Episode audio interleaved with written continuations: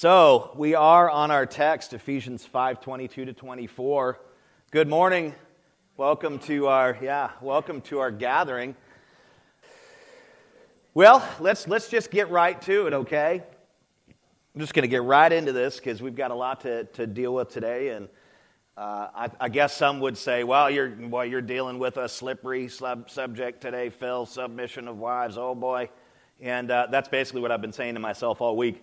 So, uh, you know, I, have been praying too that, man, I would just be as gentle and as sensitive as I can be, and not, not, and that's not easy for somebody like me, but just to, man, if you could just know my heart, and it's, my heart isn't to uh, correct people, it isn't to blow people out, it, it isn't to do any of that. It is to see people emerged in the will of God and enjoying every blessing that He has for us. And, and it truly just comes through obedience to Him in these things. And so, and you know, then part of me says, well, Phil, you know, there's subjects that you'd like to dodge and all that, but then you wouldn't be doing what the Apostle Paul said he are, that we're to do as, as, as preachers, and that's to preach the whole counsel of God. And so, you know, sometimes we just find ourselves looking at subject matter that's just real challenging, you know, and but I'm hoping that, uh, that, that we will all see that there is an absolute beauty in God's design today and so much blessing that comes through it. So, but when we first open the Bible, uh, literally, when we first flip the pages of the Bible, we see the book of Genesis there, right? We see, you know, a lot of other things, but then we see Genesis, that comes up, and we look at chapters 1 and 2. We, we do discover two very important things about God right off the bat. First, we discover that God is the Creator. He is the Creator. He created the heavens and the earth and all that is in them, right? That's just how Genesis 1 starts. He's just created it all. Second, we discover um, that, you know, as the Creator, uh, that He created all things in a particular order, which shows us that God is a God of order that he has ordered things to be a certain way, that he has a particular plan behind his design. So we see that as the creator, and then we see that he's, the, he's an organized creator, that he has an order for things, and that he himself is a God of order. And you know, you, you just look at the Bible there, and you, you, you immediately discover this order. You see that he created the heavens and the earth first. And then he created light, land, plants, trees, stars, the sun, the moon, fish, birds, animals, and the first human, Adam, and then the second human, Eve. We can see that not only is he a creator and not only is he a, a, God that has ordered things in such a way, but that there is a purpose for his order or behind this order. Well, just a good example would be before creating Adam and Eve, he created land and light and the sun, which is heat and food. Why? So that the earth would be inhabitable. If you'd created man and woman on the you know, first day, they'd have died of frostbite. So he, you know, he, I mean, this is a God who's got all things figured out and knows how things work, and he does things in a particular order to bring about the results that he desires. There's a purpose behind why he created, you know, the heavens and the earth first, and then these other things, and then he gets to Adam and Eve. And you know, those things had to be in place before he created human life so that the earth would be suitable or sustainable for human life. Another cool example would be behind the purpose of the order, and, and, and this would be probably the positioning of our planets in our own solar system. Scientists recently discovered that Jupiter actually protects the Earth. Uh, Jupiter produces an enormous gravitational field, unlike any other planet in our solar system, which literally deflects comets and asteroids away from the Earth. So, if Jupiter was positioned just a few degrees to the left or to the right, it would not have that same effect, and the Earth would not be protected the way that it is, and it would become a target and likely be destroyed because there's a lot of stuff moving around out there in space. You just think about that for a moment. You have this creator, and he's, a, and, he's, and he's orderly. He's a God of order, and he orders things to be a certain way, and he positions things to be just right. And, you know, Jupiter didn't somehow, through an explosion, kind of end up where it is by happenstance. And wow, look, it's just perfectly there to, you know, to, to foster or cultivate life on earth or any of that. I mean, none of this stuff is happenstance. It's all by divine design and with particular purposes in mind. Other examples of God's order can be seen in things like government. Government has structure. Uh, another great place that you can see God's touch of order would be in the military, where you have different ranks and these sorts of things. In Ephesians 5 22 to chapter 6, verse 4, Paul set out, he literally set out to show the Ephesians that God has established order for the family. He's done it for all these other things, and he's even done it for our families. Now, he, he, he shows how God is a God of order. He shows how God has ordered the family and done this strategically and for a purpose by giving three examples of submission in that long text wives submitting to husbands, husbands submitting to Christ, children submitting to parents. There's the order, reveals that God is a God of order and that He's ordered the family in such a way. So, this morning we're going to begin a, another mini series within the larger series of Ephesians called The Christian Family, where we will take a look at these things, where we're going to learn some things and we're going to deal with some words and things like that. Now, I would just, you know, right up front say that if you're, you know, if you're single and you don't have a spouse, you don't have any kids or whatever, if you're single, don't be thinking, well, this series isn't for me because, you know, I don't have a wife that needs to submit to me. I don't need to do the rest of Ephesians or any of that. You, you know, you, you may very well get married in the future. You're going to need to be equipped so that you, as a future wife, and later next week as a future husband, you know how marriage works and how family works, and you know these things. So don't, don't you know, disqualify yourself right off the bat and say, well, you just get, it's a marriage conference. No, it's not a marriage conference. There's truth here for all of us. Maybe, um, maybe marriage isn't a possibility, you know. Sometimes God deliberately wires people to be single and keeps them single. And, and now you're saying, well, you know, I really don't have any intent or desire to be married whatsoever, and I don't think I ever will be. And so, therefore, this is not eh, relevant to me, too. Uh, sure, it is. You just think about the time we live in in our culture where marriage and family is under attack and has been for quite a while now. And as a believer, even if you choose to be single, never get married, you need to be equipped on what biblical marriage is. You still need to know the truth. You still need to have an understanding. Why? So that we can take a bold stand in our communities and lovingly defend marriage and the family. We need to be, as believers, salt and light. We need to preach the good news. We need to preach the good news in such a way that through Christ, God redeems lives, marriages, and families, right? Maybe you've been through a divorce. You know, and maybe maybe it was because of, of mistakes that you made. And I would say that every divorce is based on both people's mistakes and lack thereof. It's never just one person. Sometimes it can be, I suppose, but for the most part, you know, the common denominator in every relationship that you're in, and marriage or whatever, is you. You know, and, and we make mistakes, we blow it. Maybe, maybe you were caught up in some kind of infidelity or something like that, and that led to the destruction of your marriage. Or maybe, maybe your spouse gave up on your marriage and there was nothing you could do to stop them. That happens. It takes two people to reconcile and to work it out, not just one. I just want you to know this if that's you. The goal of this series, as I've already said, is not to grind you into dust. It's not to make you feel worse about where you've been or what you've done. As I said, we've all made mistakes. We've all erred. We've all blown areas of life. And so this is not about putting the hammers on people who jacked up in a marriage or any of those things. It's not about hammering the single folks. It's, it's not. It's not about hammering the wives. It, God intends for what we're going to be talking about for our good and for our own edification. And so, I think with that out of the way, we, we can all kind of disarm ourselves and, and know that, you know, that there is grace and mercy here and that God intends for our best. He really does. Now, we do need to be equipped in this day and age, don't we? We just do. I mean, gosh, it's just unreal some of the stuff that's going on. No matter which way you look at it, we need to be equipped on these subjects.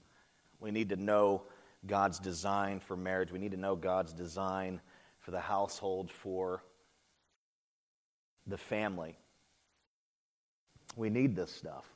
And so that's what we're going to be focusing on over the next several weeks. I'm saying about three weeks, concluding today, but you know, you never know. Sometimes God changes it up. And I will say this that if you come into this thing and begin it right now, and you immediately start by laying down the six shooters and humble yourself, that you could learn a thing or two, find yourself outside of the will of God, then resubmit yourself to the will of God and experience a tremendous, I, I, would say, probably, especially with wives now, next week, husbands, we're going to talk about that. But if, you know, if you find yourself not aligned with God's will in your marriage, maybe in the area of submission or whatever, and you make this move in the right direction, what's going to come to you and what are you going to experience? I would say the best possible most satisfying marriage you can experience between two sinners that are saved by grace. Can I get an amen? I mean, I just so no. So if you come into this, because I know you know people come in. Oh, he's talking about wives submitting today. Uh, hey, Frida, do you got your bazooka? You know, we got to blow him out of there. We have somebody named Frida here. I should have used a different name, but she's downstairs, so it's okay. Somebody's going to tell her, hey, he used you as an illustration. And her husband probably does own a bazooka, so he'll probably blow me up. He's got every other gun. He had a rocket launcher on his back, you know. Um, but no, if we just if we find that we're not aligned and that we work to align ourselves with God's will in this area in particular, then you know we we will, I would say, experience. And, and do husbands have a part? Yeah. So they've got to play. They've got to do their part. But man, we can have a great marriage. So this morning we're looking at part one: the role and priorities of the wife. We've already read our text. Let's pray and then get right to work, okay? Father, just humble us now and, and may everyone in this room know that there's no perfect people in here. This pastor doesn't have it all down. And that uh, your intent here is to, is to teach us and to train us and to educate us, not destroy us. And so may we just kind of lay our weapons down and humble ourselves before you and, and just humbly listen to the scripture and to learn and to apply and to live out. Jesus, we thank you so much that without your work on the cross, none of what we're about to look at or talk about, we could even begin to grasp or engage in any of it. And so we thank you so much for your work, and we pray this in your precious name. Amen. So I've divided Ephesians 5:22 to 24, which is where we'll be, into four sections. We're going to look at the matter of submission, the manner of submission, the mode of submission, and the model of submission, okay? Let's begin with section 1. You guys ready? Section 1, the matter of submission, verse 22a. 22a, right off the bat we see it. Wives, submit to your own husbands now, what we see here in verse 22a is the first example of submission that Paul gave in verses 22 all the way through chapter 6, verse 4, as I mentioned. Wives are to submit to their own husbands. Now, we looked at the word submit last week in verse 21, and the same word used here, and some of your translations might say be subject to. It's the same thing. And it's the same word that we looked at last week. It's hypotasso in Greek, and it means, again, just to remind us all, to place under or to rank under. So, what Paul is essentially saying is, wives, rank yourselves under your husbands. Okay? And I know that already starts to tweak us. right? So, the first thing that we discover about God's design, according to this passage, the first thing that we see or discover about God's design for marriage and family is that really the husband is the head of the family and the wife is to place or to rank herself under his headship. It's the first thing we see. Now, headship basically means God appointed or divinely appointed authority. Okay? So, as head, the husband is the divinely appointed authority over that relationship, over that marriage, over that family, that household. Okay? Now, I definitely want to talk about submission in, in a lot more depth. And so I'm going to begin by telling you what it is not. Okay, because I tell you, it, it becomes a, a, rub for us because we don't really understand what it means, at least from a biblical perspective. So here's six, six things that submission does not mean. And, and these were taken from a tremendous Gospel Coalition post I found by John Piper, who I really love. Okay, so the first thing that submission it does not mean leaving your brain, speaking to the ladies, it does not mean leaving your brain or your will at the wedding altar. Okay? The way that I interpret his statement there is that oh, submission means be robotic. Don't think for yourself, don't have a will. Fulfill all of your husband's desires and wishes. I am programmed to do this. Thank you. I am talking like a robot because I am a robot, right? That's not what submission means. Doesn't have anything to do with, like, okay, I know when I marry Saul, nobody's named that so I can use it. When I marry Saul, I can't think for myself. I don't have a will. No, that's not what submission is. That's not what it means, and unfortunately, some people think that's what it means. Secondly, submission, and goes right into this, right? Submission does not mean agreeing with everything your husband says. Like the trick husbands will try to pull is when they're talking or something like that to their wife, and their wife says, I don't know about that. Then they say, You need to submit to me. Eh. What you might be saying, guys, is really stupid, really dumb, way out of line.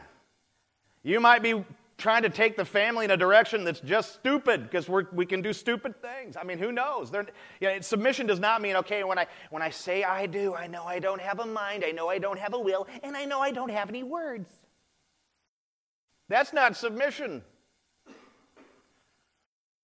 Okay, so it doesn't have anything to do with agreeing with everything your husband says. And let me tell you right now, if my wife, I, I, first of all, I'd enjoy it for a few minutes, but if she agreed with everything I say, um, we would be bankrupt 5,000 times on the streets going, ah, because, you know, I just, you know, I get my mind fixed on something, and it's everything to that, you know, and it just, if, if my wife agreed with everything. Now, my wife thinks that I should agree with everything she says.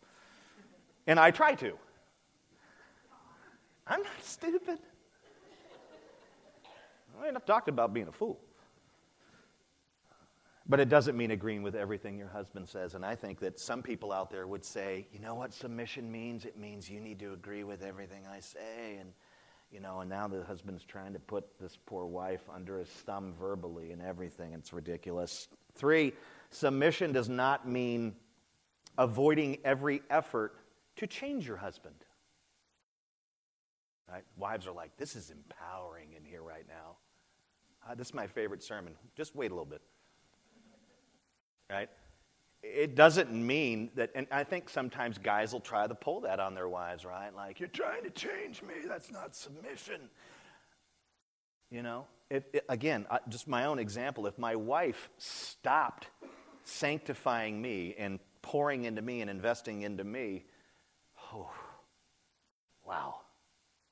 It, would be, it'd get real ugly. And I have to admit, just sometimes it's no fun. You got to say that now? Yes. Just doesn't have to do with that. A wife should be. Now, there's a way to do it, right? You know, if it's just nitpicking, you know, it's like, oh my gosh. You know. But there's a way that a wife can speak to her husband and speak into her husband's life. The, the goal of the wife and the, the desire of the wife ought to be that I want my husband to be like my Savior. I want him to be like Jesus. So if I constantly nag, rag, and hammer him, he's probably not going to be like Jesus. He's going to be like Lucifer. right?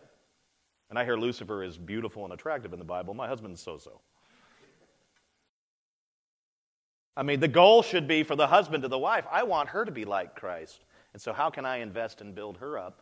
And she should be doing the same thing. So it doesn't have to do with avoiding every effort to change your husband. Us as husbands, we need to change. We need your help.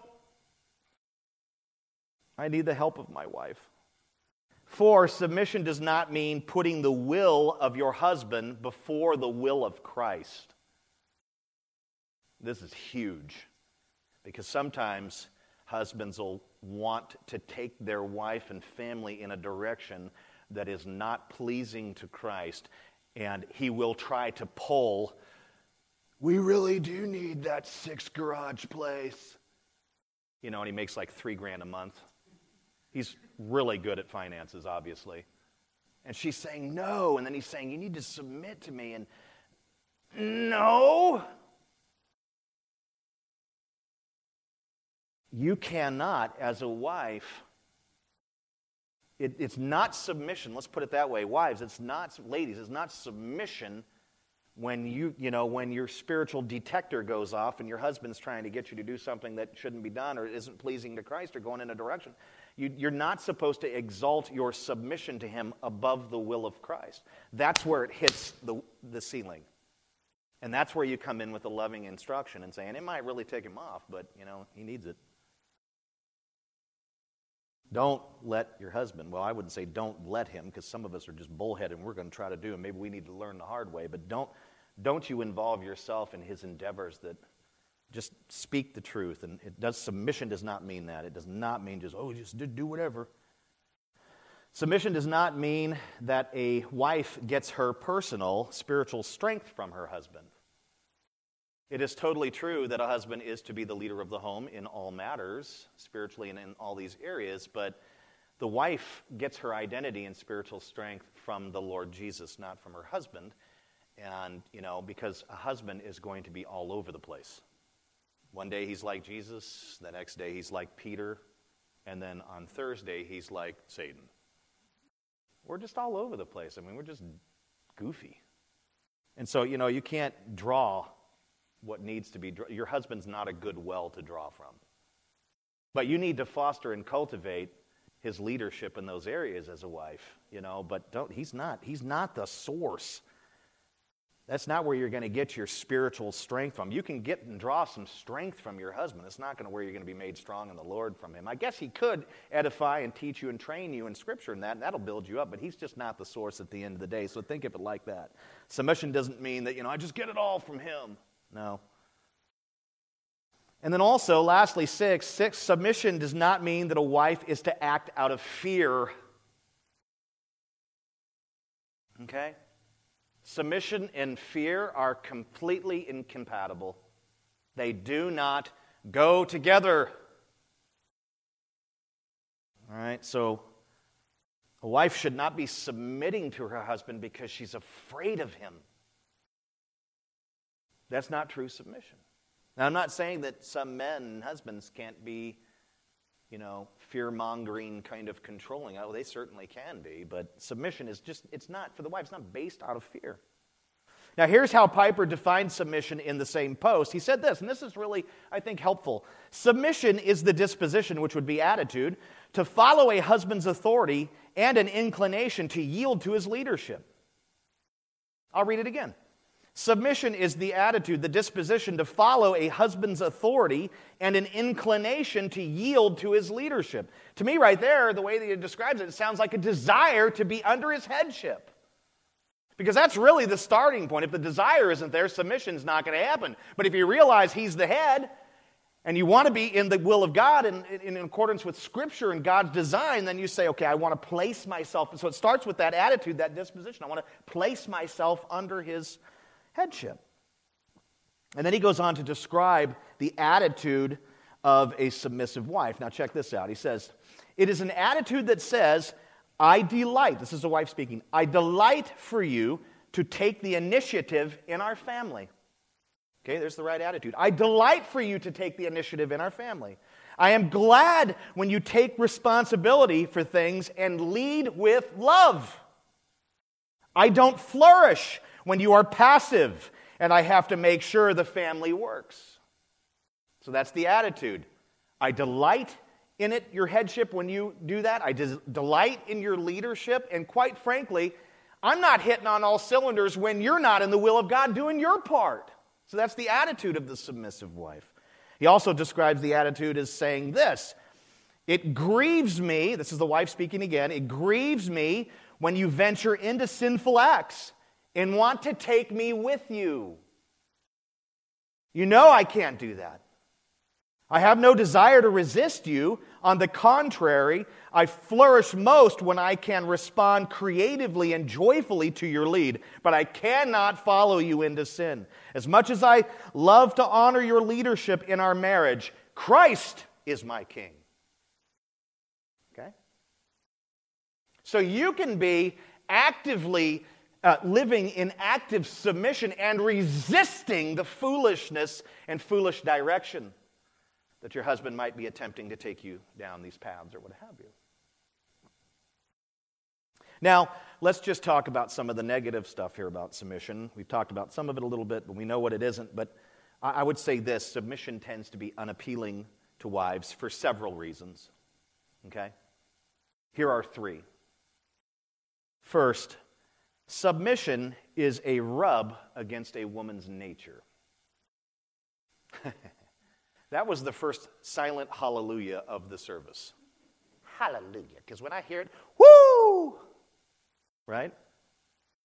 It, it, it's just a rub against a woman's very nature, right? Eve, the very first woman, was tempted to usurp her husband's headship, to step out of submission to him, to act on her own. And she gave in to that temptation, followed the serpent's instructions, ate the fruit, and guess what? Her progeny, all other women, have since been imprinted with this same desire to usurp male headship and be independent. So it's right there. It's like it's in the DNA, it's in the very nature. You hear the word and you're like, ooh, he better not talk about that. Right? That was my Clint Eastwood. So it's, it's just it's just it's just like it's just ooh makes my the very, very light blonde hairs on my arm, because I'm looking at mine and these are man arms, stand up and it just do it just because it's just it's just a word that just hits you and it's like ah goes against your nature. The original mama. The, the thing is about before the fall, the evidence of her desire was already there. As soon as the devil came up with a great, you know, thing that just kind of played into where she was already headed, it was like, yes, independence. And every, everyone, by the way, not just women, every person has been imprinted with this distaste for submission. We might want to just make that clear. But it is a rub against your nature. Second, and this is a little harder to swallow, but it's actually true God cursed women with an increased desire to rule men. It's part of God's curse. When Eve sinned, God pronounced a curse on her. He said, Your desire will be for your husband, and he will rule over you. The curse had nothing to do. Uh, guys try to say, Look, God cursed her with something really awesome. She has a desire for me. And then we twist it and try to make it sound like intimacy and all that. That's not at all what he's talking about here. She's got a desire for her husband, but guess what? It isn't, he's just so fine. It's not what we wish, guys. We're like, look at that's an awesome curse. Curse her again, Lord. We've been married for 40 years. She's not showing much interest. Bruce is like, hallelujah, brother.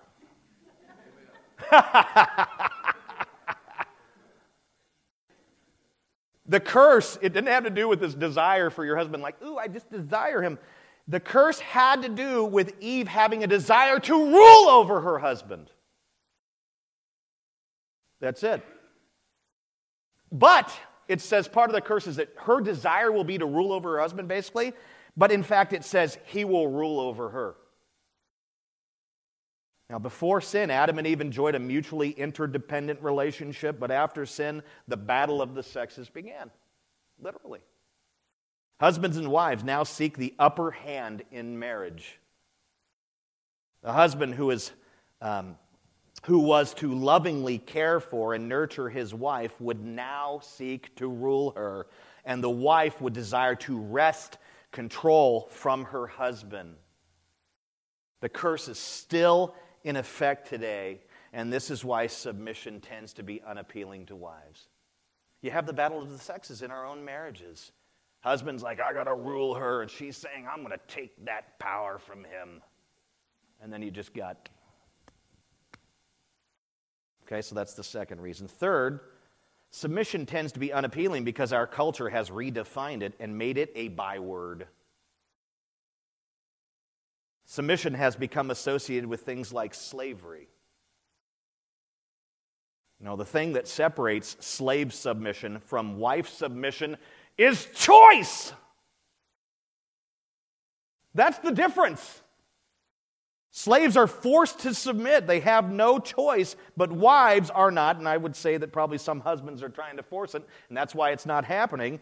But wives are not forced to submit they, because they're not slaves. They are co equals. They are co inheritors of the very kingdom of God. They are equal right down the line. So they are not slaves or to be viewed as slaves, and submission is not to be forced.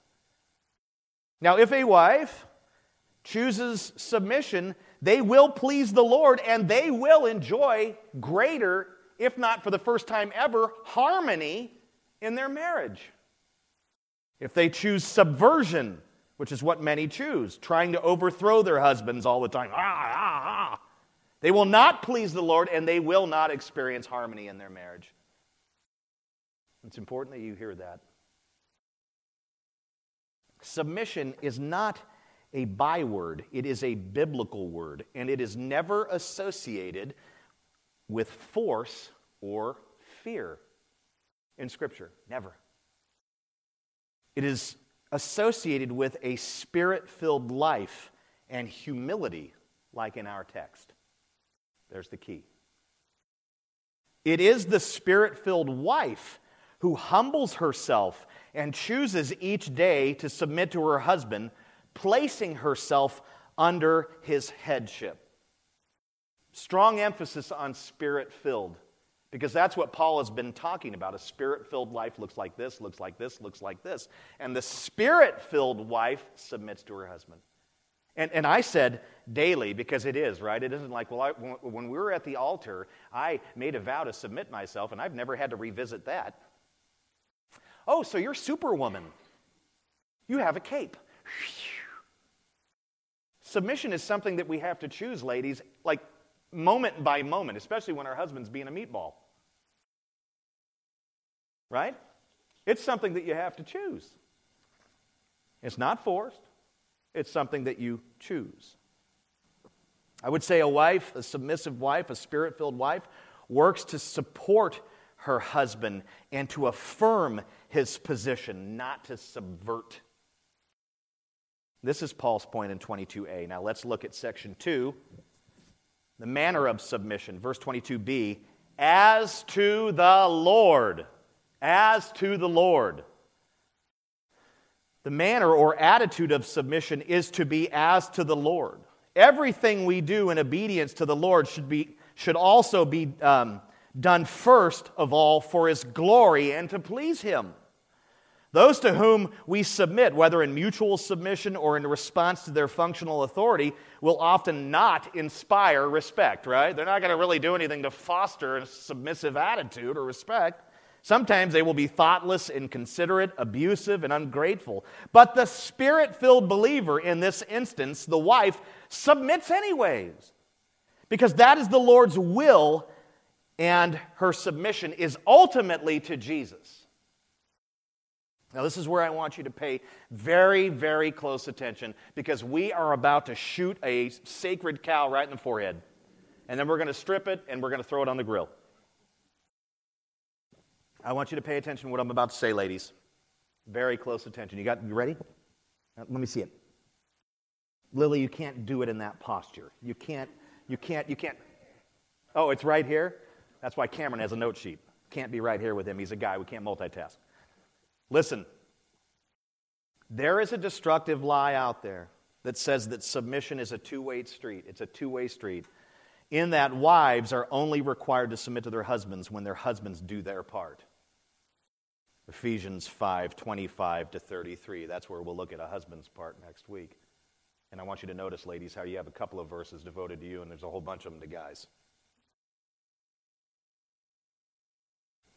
Do not believe this lie and base your submission upon his obedience to his own calling or upon his perceived worthiness, right? Because when he does his part, you, you know, you perceive him to be worthy of the things that you're called to do to him or what have you.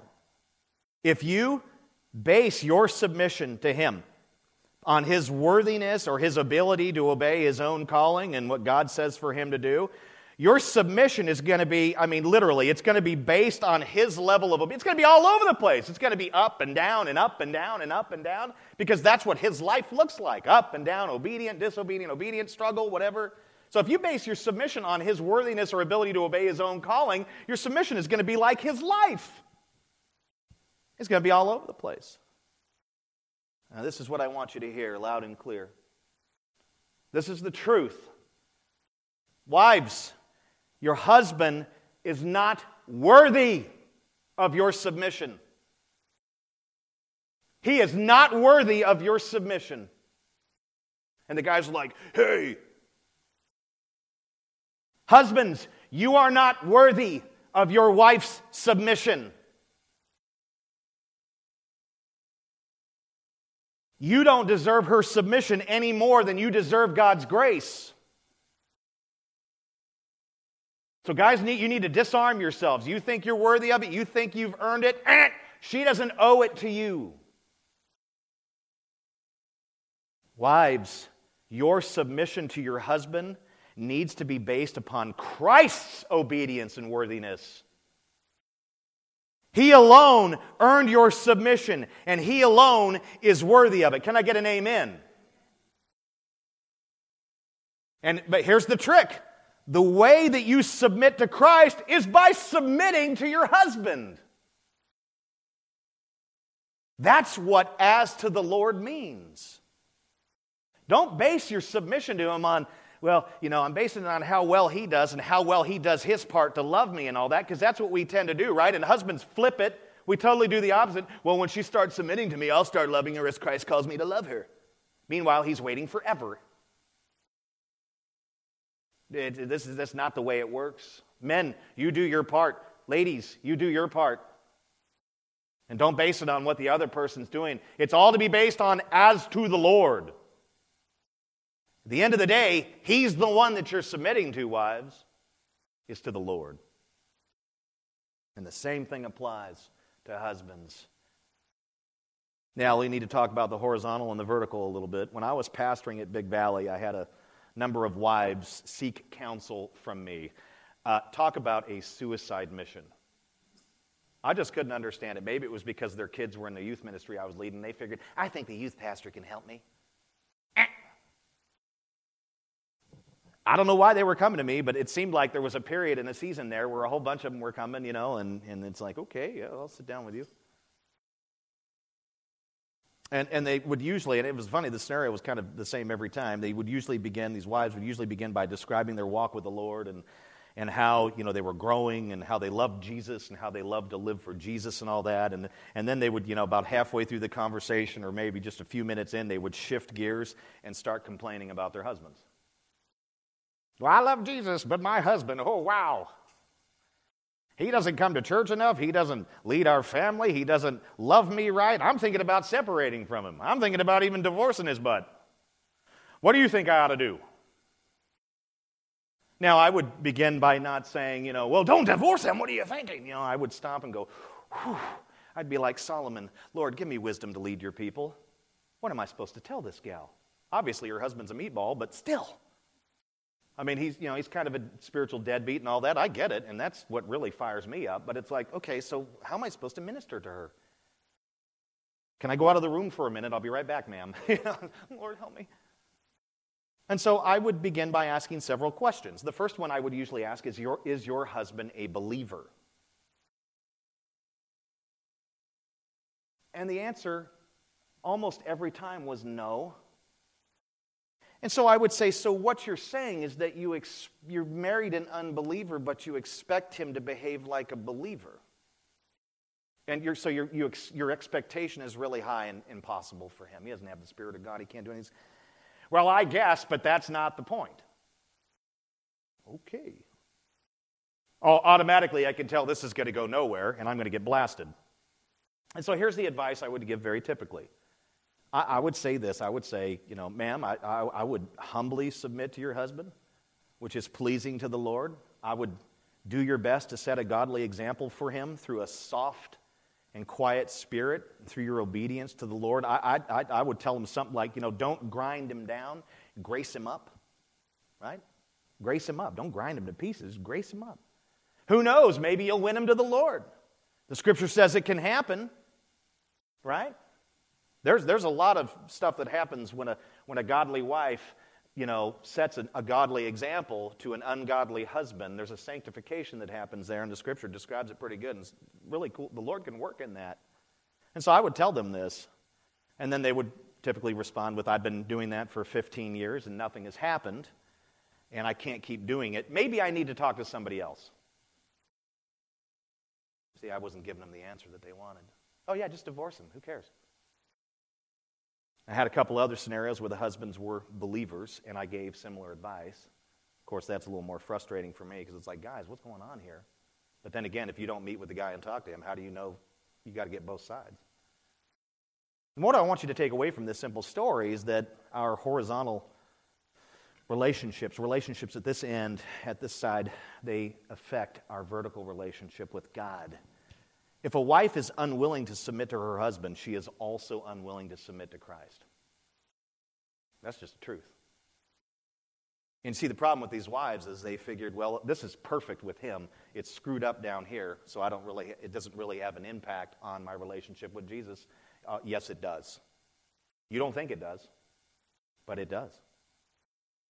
And I would say this if a husband is unwilling to love his wife as Christ loves the church, he is also unwilling to love Christ. Jesus applied this principle to forgiveness in the Lord's Prayer. He did. He said, basically, we will not be forgiven of our trespasses against God if we are unwilling to forgive others of their trespasses against us. Now, what really discouraged me about those and after those counseling sessions is that these wives believed that their relationships with Jesus were perfectly fine while their relationships with their husbands were going down the tubes. And you know what they were doing? They were lying to themselves. They were. We cannot be right with God while being at odds with our spouse or with others. Now, I'm not referring to persecution.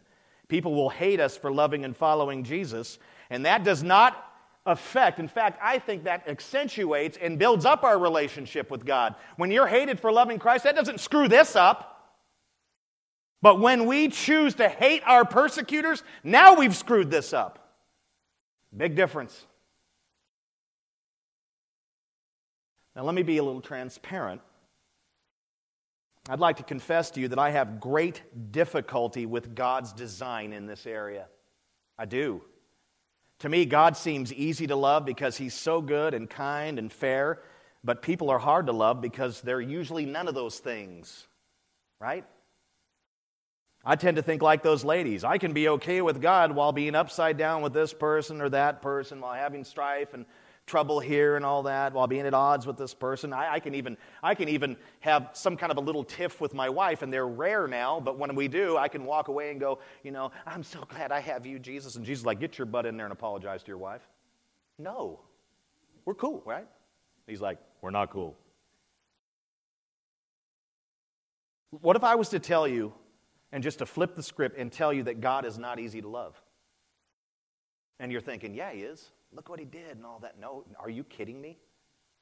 You don't know your God very well if you think he's easy to love. The scriptures show that God has tied loving himself to loving others. If you don't believe me, just go to Exodus 20 and read the Ten Commandments again. Commandments 1 through 4 show us how to love God directly. Commandments 5 through 10 show us how to love our fellow man, which is basically how we love God indirectly. Jesus illustrated this profound truth in Matthew 25, 31 through 40, where he described how the righteous cared for the least of his brothers by loving them and by meeting their needs. In doing so, they also cared for and loved the Lord himself. God has tied loving himself to loving others. So I'll ask you again is God easy to love? No, not at all. Oh, he's so good to me. He's so kind. Yeah, he is all those things. But if my loving my wife impacts this or is tied to that, is requisite to my love for him, then it's not easy to love him, right? Now, add in the whole idea of the way that we truly show our love to God is by obeying all that he's commanded. Wham! Loving God has to do with loving others and obeying his precepts, his law, the truth. So is God easy to love? No. And you know what those wives were doing? They had convinced themselves that he's easy to love. This guy over here is hard to love. I can have this perfect, this can be jacked up. When the whole time the scripture is saying, this is jacked up if this is jacked up. It's called self deception. We deceive ourselves into thinking that everything can be jacked up with my spouse, but I can be okay with the Lord. No. It's not, it's not the way it works. Like I said, I have great difficulty with God's design.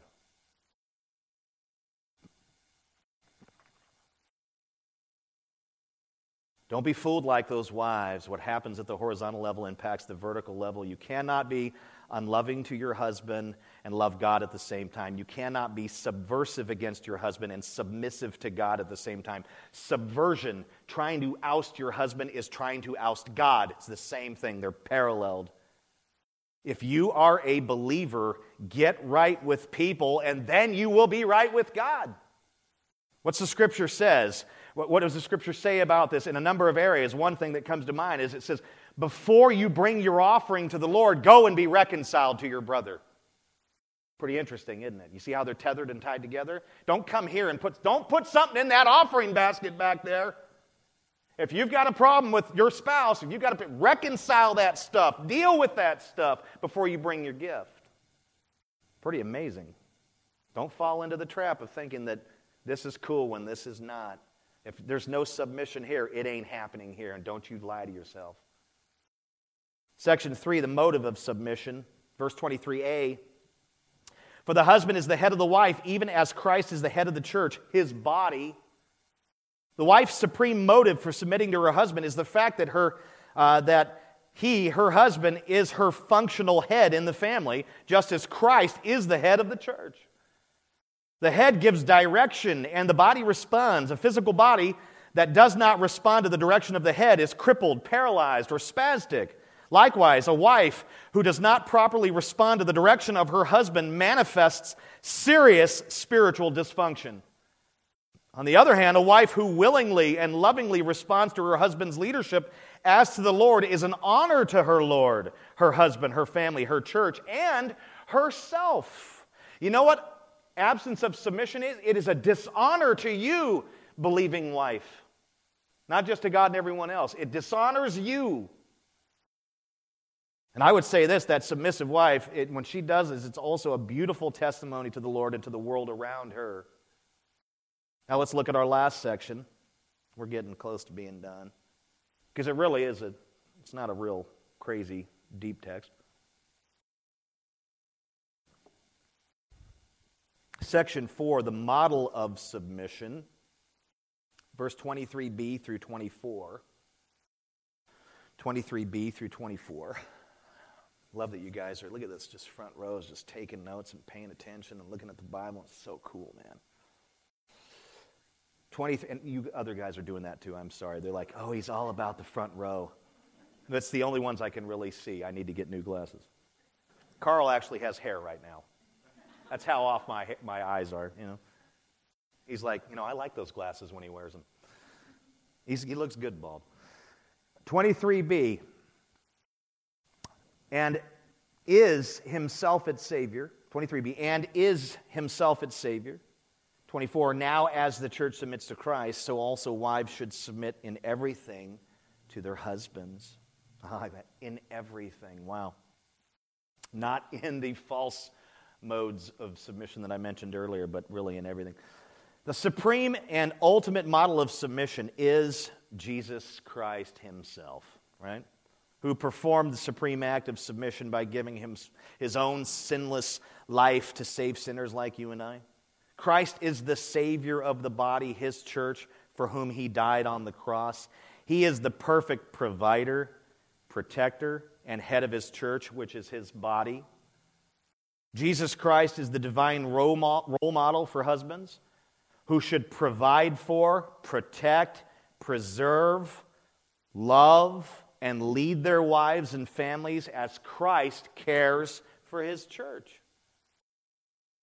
As Christ is the leader, provider, and protector of his church, a husband is to be the leader, provider, and protector of his family.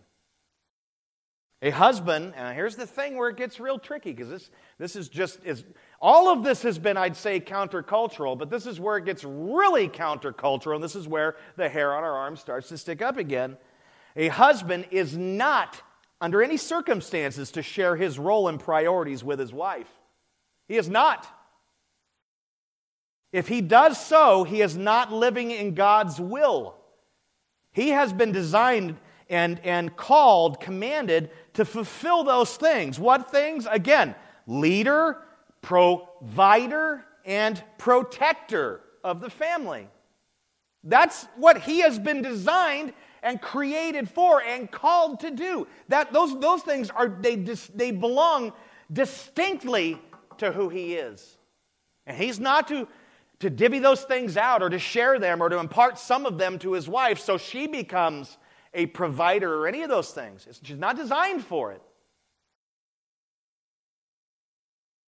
It's, it's Him. He is the leader, provider, and protector. It's, that's God's design, it's God's order. The wife has been designed. And I would say, out of knowing my wife well and watching her for so many years and doing what she does, in God's will in this area. I, would say this is, to me, it just seems like a higher, more challenging, more difficult calling. She has been designed, called to fulfill a different set of purposes, like supporting her husband. Tell me, ladies, can I get a witness? Is that real easy? Amen? Homemaking, is that real easy? Okay, first of all, if, if you've ever done that and you've been at a, full time at home, you, you, wife, you know how involved that is. You know that that is a 24 7. Your husband, he goes, hits a time clock, he comes home, has a bowl of chili, kicks his feet up on the La-Z-Boy, bring me a beer, baby. You know? He clocks out when he gets home. You clock in. In fact, you clocked in in the morning when you got up to change that baby or to do whatever you did. No, no, no, no, look, look, look. He's called to lead and to provide and protect. She's called to support to, to, to, to be a homemaker, which is a full time crazy job, to nurture children. Can I get another witness? That's real easy.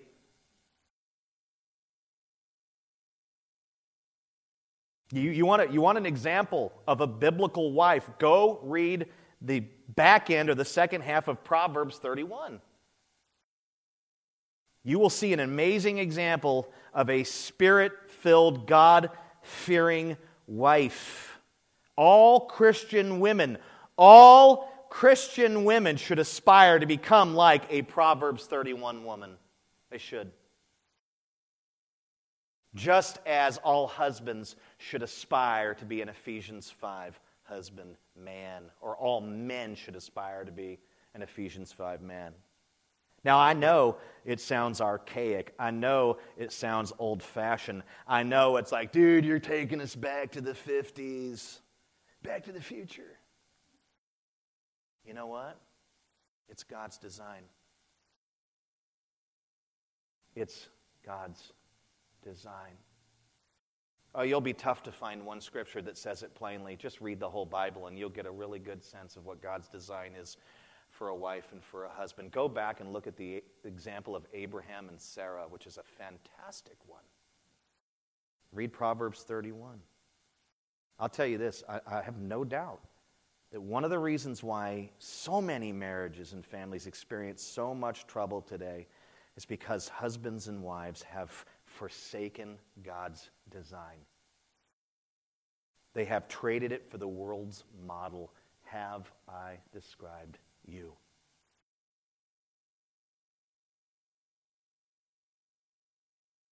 Closing. The pathway to a godlier happier, more joyful, more secure home is obedience to God's will.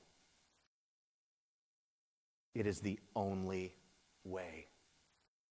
The world tells us that we can get there through success, through splitting up and having her here and you here and earning and getting all the house and the accomplishment and the big and the better and the beyond and the money and, and the possessions and all this. That's how we get to, you know, this maybe a godlier, maybe not a godlier, but to a happier, more satisfying, more fulfilled marriage. We get there through accomplishment and all these things. And you know what the world is doing? It is lying to us.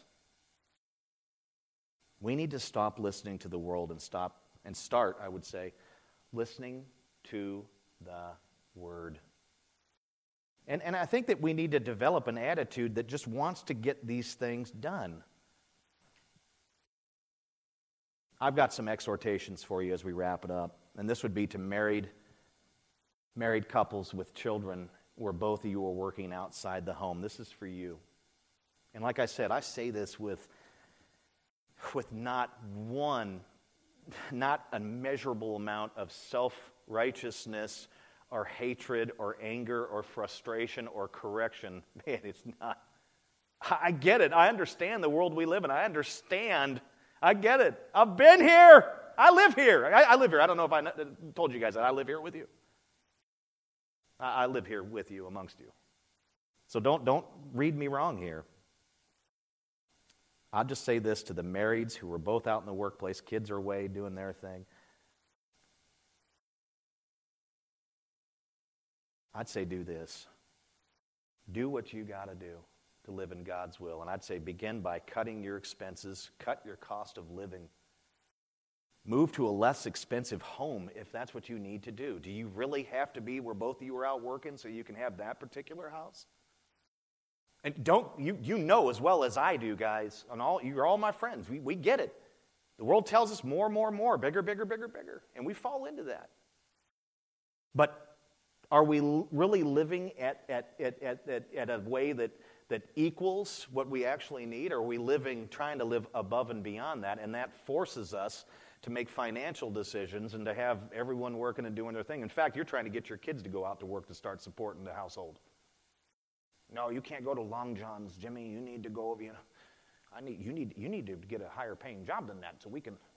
I mean, serious, this is the model of the world. I'd say do what you got to do. Cut the expenses, move to a smaller home.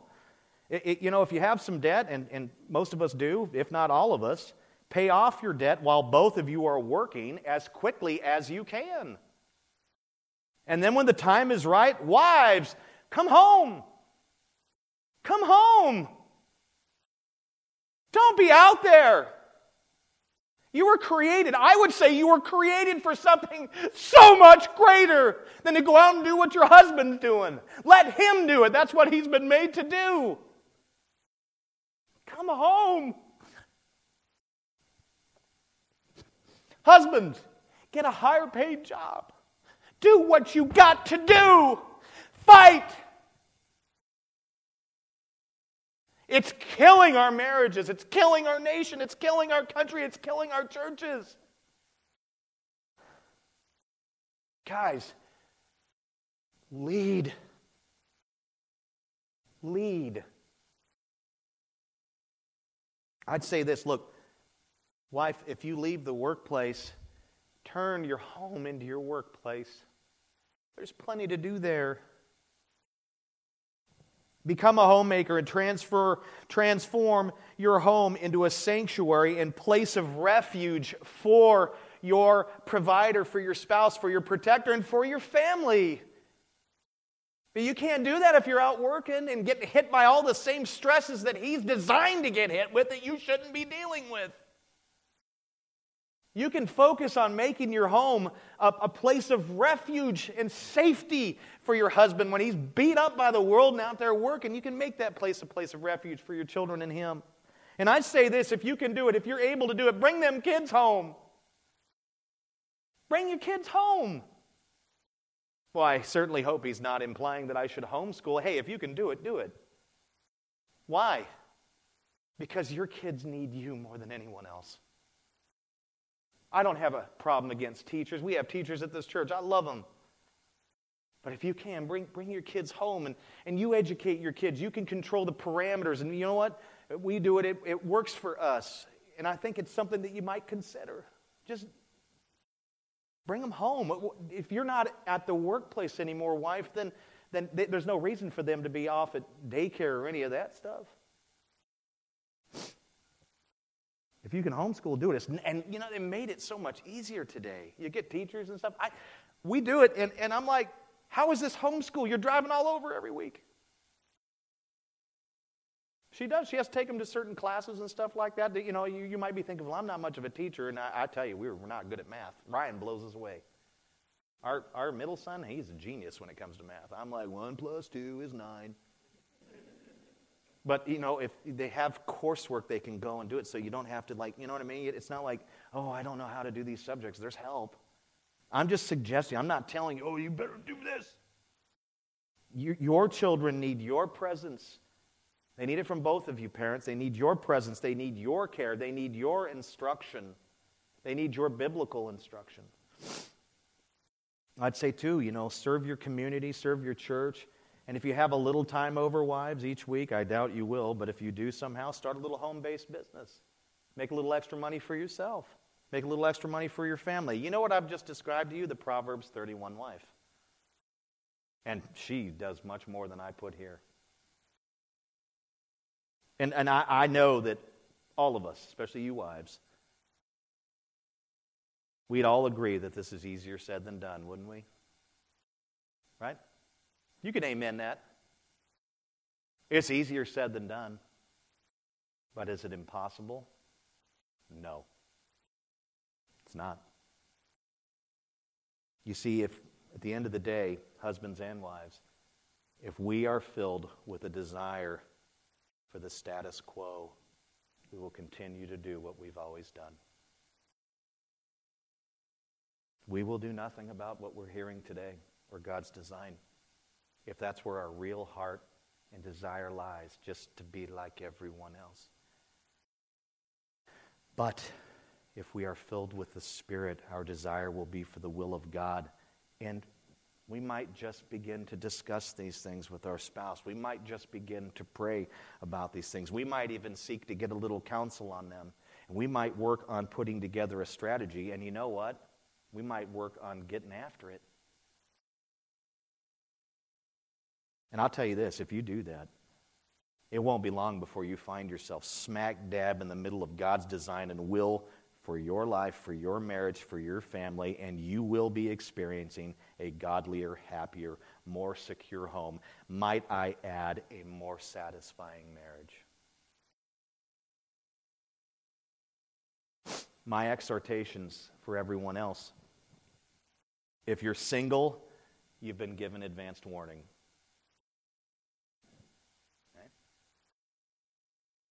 If you're married without children, I would just say this with all sensitivity what are you waiting for? Maybe, maybe it's that, you know, the Lord just hasn't given you children yet. You've been trying. And I, I just want to be sensitive to you. Maybe that's, that's where you're at. When that's a challenge and it's hard for you, well, just be patient. But what are you waiting for? I just tell you, some of us aren't getting any younger. And I tell you, it's nice to have kids when you're younger. Because now it's like, you know, if I kick a football, it's two days in the ER. Maybe three. That's what Bruce was actually doing last week. It wasn't a kidney stone that took him out. I mean, what are you waiting for, you know? And, and what happens to us? We get caught up, you know, we, are married and we can pay all this attention to each other, you know, and you know when kids come in, that's going to change. And sometimes we can act out of selfishness. A husband or a wife can and just say, well, I, I just don't want my husband not to pay attention to me anymore because or whatever. Usually it's the other way around. The husband's worried about the attention that he'll get. And that's just selfish. Children are fantastic to have. They're such a blessing. They're part of the grace of life. What are you waiting for? Start having some kids. We need kids in our children's ministry. Get busy. it's always got to be a selfish motive there for me. We need to grow our church from the inside. And, and then my final ex- exhortation would be if you're married, you know, and Yeah, I can't either, thank God. Um, he's lying to us. No, I have three right there. Here's another one. If you are married and a little older and your children have flown the coop, do whatever you want. I mean, I know you got a household and all that and submission, all that stuff's still active and going, but do whatever you want. Heck, you can ask Rachel and I over for dinner. what is the role and priority of the wife? She is to submit to her own husband as to the Lord. It's a beautiful thing, ladies. It's a beautiful thing. Next Sunday, we will look at the role and priorities of the husband. Yeah. Plan to join us, invite your family and friends. Let's pray, celebrate the Lord's Supper, and sing one last song together. Cool?